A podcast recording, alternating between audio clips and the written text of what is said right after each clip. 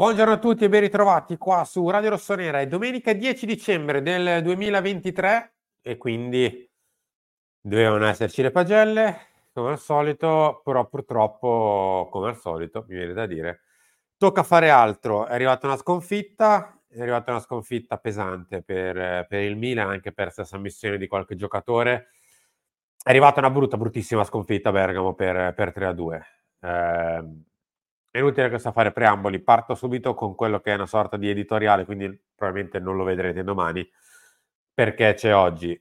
Se mi vedete in apnea ogni tanto è colpa del raffreddore, quindi abbiate pazienza, la voce è quella che è in questo momento. Se volete mettere like si può mettere like, se volete iscrivervi al canale assolutamente sì. Grazie per tutti quelli che hanno fatto ciò nell'ultima settimana perché siete stati veramente un sacco, come si suol dire a Milano. E quindi io partirei siccome vi leggo e leggo anche che dite ma perché leggi il sommario se tanto è in onda? Perché va anche in podcast e quindi quei poveri ascoltatori, in questo caso che lo ascoltano e basta, non hanno il supporto grafico e quindi mi tocca elencarlo. Partiremo col peso delle vittorie, eh, perché giustamente bisogna essere molto, molto felici quando si vince, ma come ho detto settimana scorsa e purtroppo, come dico da tre mesi a questa parte, bisogna vedere le vittorie del Milan ultimamente con uh, un occhio aperto e uno chiuso, con la felicità del momento, ma con la calma che richiede il periodo. E quindi ne parleremo. Una settimana per cosa? È la preparazione alla gara, insomma è inutile che ci giriamo intorno, ne parleremo anche di questo. Primo passo, primo passo scusate, riconoscere gli errori anche su, qua, eh, su questo c'è, c'è, molto da dire. Il problema dell'intervallo, ma non solo, ma non solo. Però credo che ultimamente nel, nelle nostre partite ci sia un Milan del primo tempo, per certi versi, e un Milan del secondo, ne parleremo dopo. E poi i riflettori, che ora per forza di cose si, si spostano, si spostano su chi in teoria è chiamato a prendere delle decisioni, in un modo o nell'altro, prendendole, non prendendole o prendendole in un certo modo, ognuno si assume le giuste, d'altronde il ruolo lo, lo richiede, responsabilità.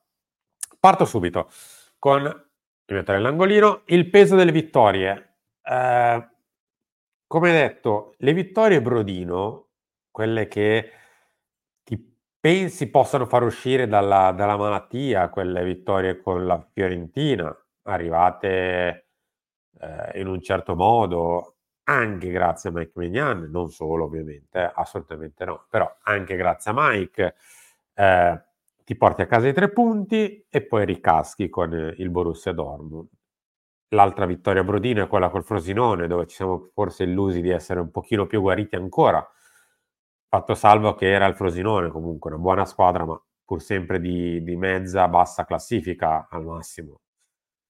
E siamo andati eh, a giocare a Bergamo non forse pensando di essere ancora un po' malaticci e quindi di portare a casa un altro, un altro brodino, chiamiamolo così, ma, ma, facendo altro. E quindi il peso delle vittorie ogni tanto va, va considerato purtroppo essere felici soltanto nel momento e non a 360 gradi, non per questo vuol dire essere, perché uh, purtroppo mi tocca leggere anche queste cose, tifosi di Serie B o, o, qualcos'altro. Purtroppo da due mesi a questa parte il Milan non mette una vittoria dopo l'altra. Ve le faccio vedere perché insomma, chi conosce il talk lo sa. Questa grafica la, se la vede tutti i lunedì e se la rivedrà anche lunedì prossimo. Noi da Cagliari Lazio con le due vittorie della fine di settembre, era il 30 settembre, non mettiamo insieme una vittoria dopo l'altra. Perché ogni volta cadiamo, inesorabilmente, cadiamo sempre. E dalla Juventus in poi è un calvario, perché sono 2, 4, 6, 8, 10 partite, 3 vittorie, 2 pareggi e 4, 5 sconfitte. Cioè, un cammino abbastanza tragico. Ed è il motivo per il quale ogni tanto le vittorie vanno, sì, godute, ma pesate. Sempre va pesata la vittoria, altrimenti si rischia di far passare in cavalleria quelli che sono i problemi. E ci sta che lo faccia il tifoso, perché ci può stare, il tifoso può essere semplicemente contento perché si è vinto col Frosinone, punto. Come ci sta il tifoso che invece resta un pochino più guardingo, visto quello che, abbiamo, che vi ho mostrato poco fa, cioè che da due mesi non facciamo una vittoria dopo l'altra. Quello che, e ne parleremo nel terzo punto, sarebbe comodo, o sarebbe utile, anzi scusate, che si capisse dove stanno gli errori. Andiamo avanti. A proposito di questo, io la preparazione alla gara di ieri non l'ho proprio capita. Sarò limitato io probabilmente. Eh, questa uscita di palla dove si giocava per poi andare a prendere lo spazio per cercare di muovere la pressione dell'Atalanta, onestamente l'ho capita un po' poco. Eh, tant'è che non ha praticamente pagato. Il Milan non è, non è quasi mai riuscito a uscire con la palla bassa tra i piedi in tutto il primo tempo. Eh, molto spesso siamo ricorsi alla palla lunga di Mike Magnan, ma non una palla lunga organizzata come magari poteva essere stata la partita col Frosinone, dove tu hai giocato anche per provare a organizzare questo. Ma quando lo fai 1, 2, 3, 4, 5, 7, 8, 10 volte, evidentemente non è più organizzata. È l'estrema razio perché non riesce a uscire. E io questa, questa preparazione alla gara onestamente l'ho, l'ho, vista molto poco, molto poco. E al netto di quello che può, può essere la nostra emergenza, che in tutto ciò è legata a un difensore centrale. Perché diciamo, manca Raffaele e ok, e dalla prossima c'è, e manca un difensore centrale di ruolo. Cioè, siamo in emergenza, sì, ma il resto della squadra è praticamente coi titolari, quindi ora siccome affrontavamo anche una squadra che è messa come noi da quel punto di vista, mi sarei aspettato quantomeno una preparazione alla gara migliore e soprattutto dopo gli accorgimenti di Gasperini dell'intervallo un secondo tempo migliore. Eh, il Milan dopo pochi minuti su quella che è una classica giocata dell'Atalanta, cioè una ripartenza neanche troppo fulminea, una partenza organi- riorganizzata dell'Atalanta, può andare sotto, se De Ketelare non si mangia quel gol incredibile, va sotto, va sotto. Come sarebbe andato sotto con, con Lukman prima della doppia parata di Mike. Vado oltre. E questo è il problema. Perché poi purtroppo però restano agli atti le, le parole del, del post partita. E dire che con il 2-2 sarebbe avuto un giudizio diverso? Probabilmente no, probabilmente sì. Lascia un pochino il tempo che trova. Il Milan di Bergamo ha poco da salvare. Cosa possiamo salvare del Milan di Bergamo? Al di là del punteggio che poteva essere quello di un pareggio che ti portava a casa un punto, dopo due vittorie facevi un punto a Bergamo dove ci può anche stare di pareggiare, però non c'era niente Niente. Cioè, il primo tempo il Milan non fa praticamente niente. Nel secondo metti insieme un paio di occasioni, soprattutto quando mette due punte là e inizia a avere peso offensivo al di là di quello che è stato preparato.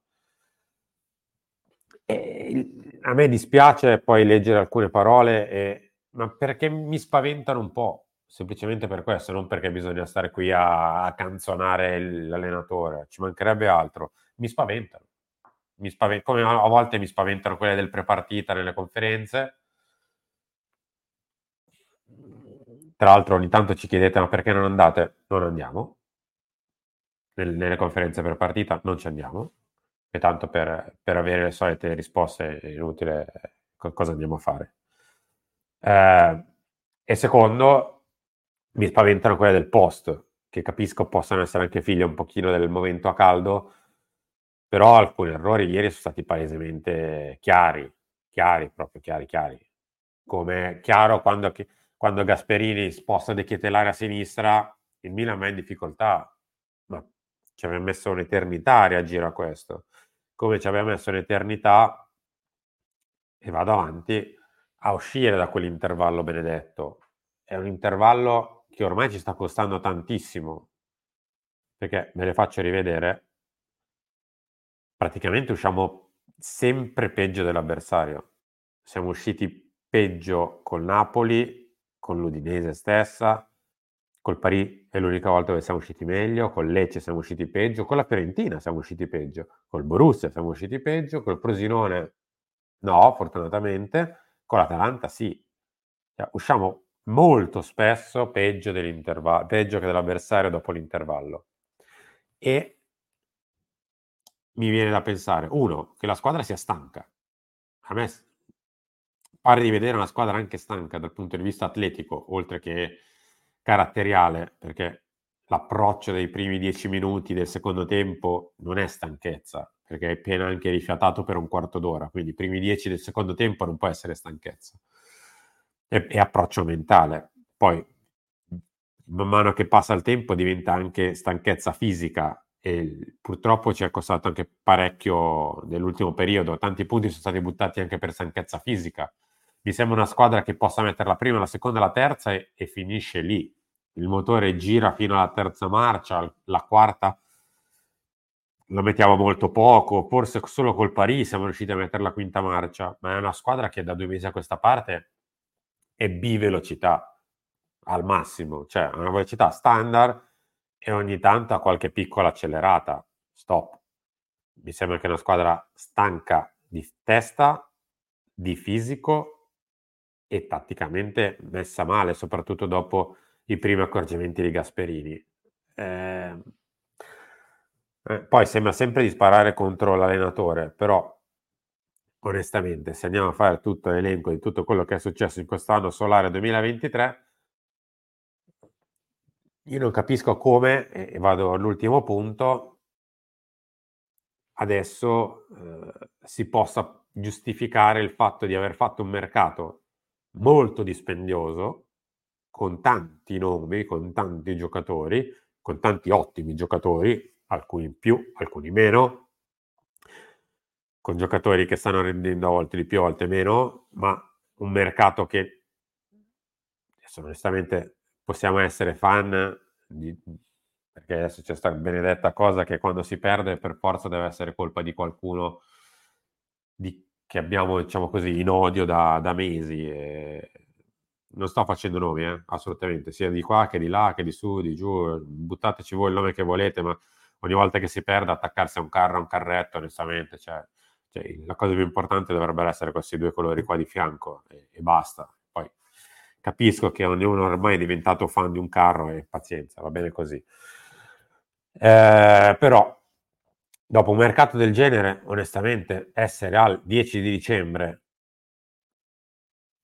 tra l'altro se oggi volete fare gli auguri potete farlo davvero, eh, però essere un pochino staccati da, da così tanto dalla vetta, da 9 punti dall'Inter e tanto anche dalla Juve, eh, cioè, tutto ciò, e essere a brevissima distanza dal dal, dal, quarto posto. Il quinto, fortunatamente, il Napoli fa una fatica enorme. Adesso vediamo un po' cosa sarà della, dell'Atalanta se si riprende, però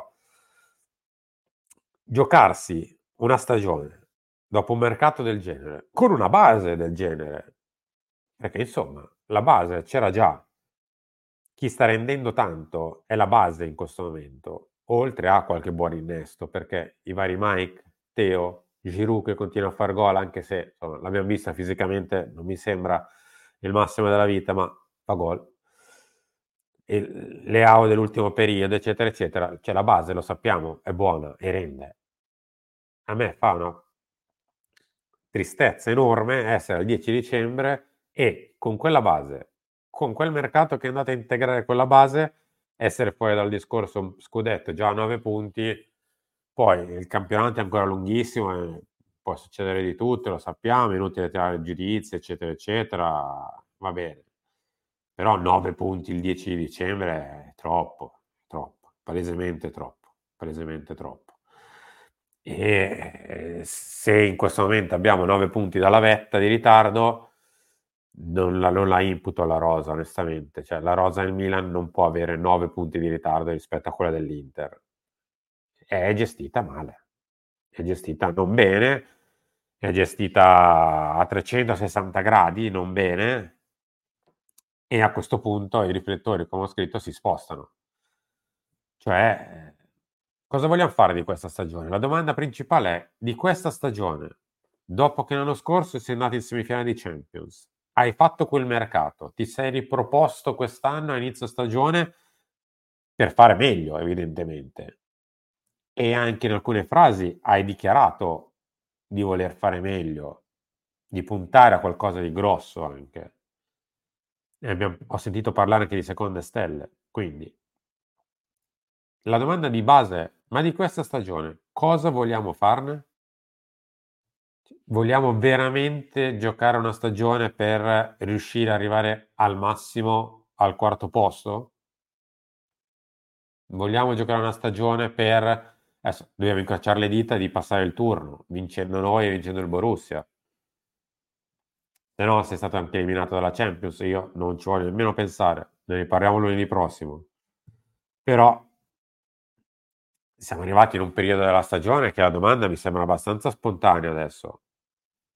A che gioco vogliamo giocare questa stagione? Cosa vogliamo fare? Se volete scriverlo nei commenti, non, non lo so. Faccio un po' fatica a trovare una spiegazione logica su questo, cioè ti metti in gioco pesantemente la scorsa estate, spendi tanto, ti rinforzi e poi fai questa sorta di rivoluzione a metà che ti porta a essere in mezzo al guado a inizio dicembre. Errori di gestione probabilmente ne sono stati fatti. Continuo a pensare che purtroppo, per fortuna, decidete voi, il più grande intenditore di calcio al Milan in questo momento sotto contratto rimane Stefano Pioli e dietro di lui se si gira non c'è nessuno praticamente. Perché questo è, al Milan di gente che capisce di questo sport, perché siamo ancora una società sportiva che dovrebbe avere come primo input la parte sportiva e ce l'ha, penso e spero, però deve essere un pochino più forte nelle conoscenze di questo sport. Qualcuno, non, come sempre, perché poi non so perché si imputano vedovismi vari, non ho mai fatto un nome e mai lo farò. Un caspita di dirigente sportivo sarebbe servito quest'estate. Uno qualsiasi di buon livello sarebbe servito. Perché il Milan ha bisogno anche di gente così. Ora, Ibra arriverà? Boh, punto di domanda. Ne stiamo parlando ormai da due mesi e ancora non c'è traccia. Spero che domani mi smentisca e si presenti a Milanello, però sono due mesi che punto di domanda. E quindi i riflettori si spostano a questo punto su chi deve prendere le decisioni. Cosa vogliamo fare di questa stagione? Se vogliamo, tra virgolette, vivacchiare e riuscire ad arrivare quarti, fare, che so, una buona Europa League, non lo so.